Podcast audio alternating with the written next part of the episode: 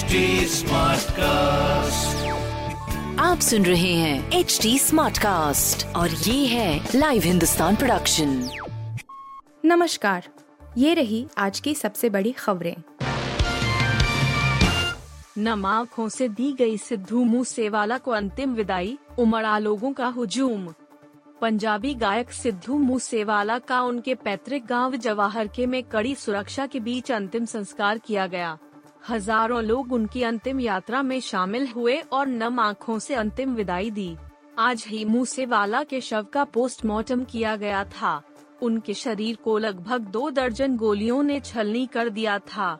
इस साल मूसेवाला ने कांग्रेस के टिकट पर पंजाब में विधानसभा चुनाव भी लड़ा था। रविवार की शाम उनकी हत्या कर दी गई थी।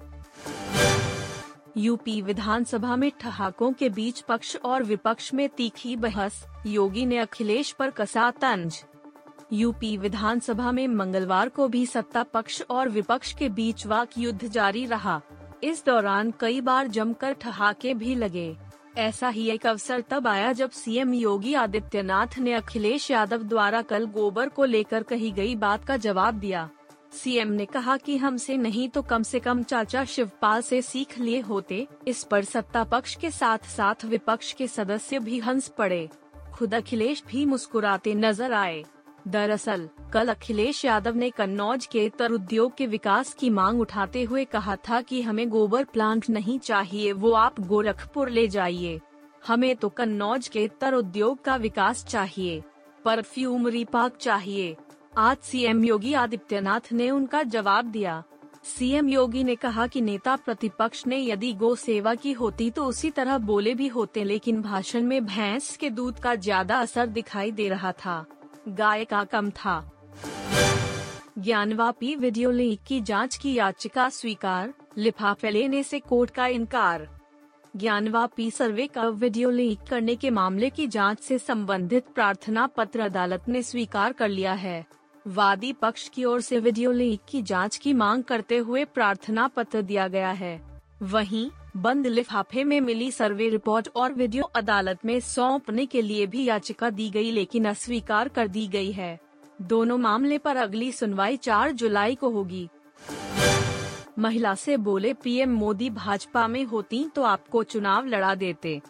प्रधानमंत्री मोदी अपनी सरकार की आठवीं वर्षगांठ के अवसर पर मंगलवार की सुबह शिमला पहुँचे, जहाँ उन्होंने विभिन्न सरकारी योजनाओं के लाभार्थियों के साथ बातचीत की। इसी बातचीत के दौरान एक मज़ेदार वाकया सामने आया, जब प्रधानमंत्री ने एक महिला से कहा कि अगर वह भाजपा की कार्यकर्ता होती तो चुनाव लड़ा देते। दरअसल प्रधानमंत्री मोदी ने कर्नाटक के कलबुर्गी की एक महिला संतोषी से पूछा कि उनको कौन सी सरकारी योजनाओं का लाभ मिला है। इस पर संतोषी ने पीएम मोदी का आभार व्यक्त करते हुए विस्तार से अपनी बात रखी। संतोषी की बात सुनने के बाद पीएम मोदी ने कहा कि वह जिस तरह से अपने विचार व्यक्त करती हैं, उससे वह प्रभावित हैं और अगर वह भारतीय जनता पार्टी की कार्यकर्ता होती तो वह उन्हें चुनाव लड़ने के लिए कहते। सुनील गावस्कर ने हार्दिक पांड्या की तुलना रोहित शर्मा से की। क्या है वजह? गुजरात टाइटंस ने राजस्थान रॉयल्स को फाइनल में हराकर आईपीएल 2022 का खिताब अपने नाम किया। अहमदाबाद के नरेंद्र मोदी स्टेडियम में खेले आईपीएल 2022 फाइनल में हार्दिक पांड्या ने शानदार प्रदर्शन किया। गुजरात के कप्तान ने तीन विकेट लेते हुए चौंतीस रन भी बनाए। अपने शानदार प्रदर्शन की वजह से उन्हें फाइनल में प्लेयर ऑफ़ द मैच चुना गया। आईपीएल 2022 में हार्दिक पांड्या ने बेहतरीन ऑलराउंड प्रदर्शन किया और इस वजह से भारत के पूर्व कप्तान सुनील गावस्कर ने पांड्या की जमकर तारीफ़ की है। आप सुन रहे थे हिंदुस्तान का डेली न्यूज़ रैप, जो एच टी स्मार्टकास्ट की एक बीटा संस्करण का हिस्सा है।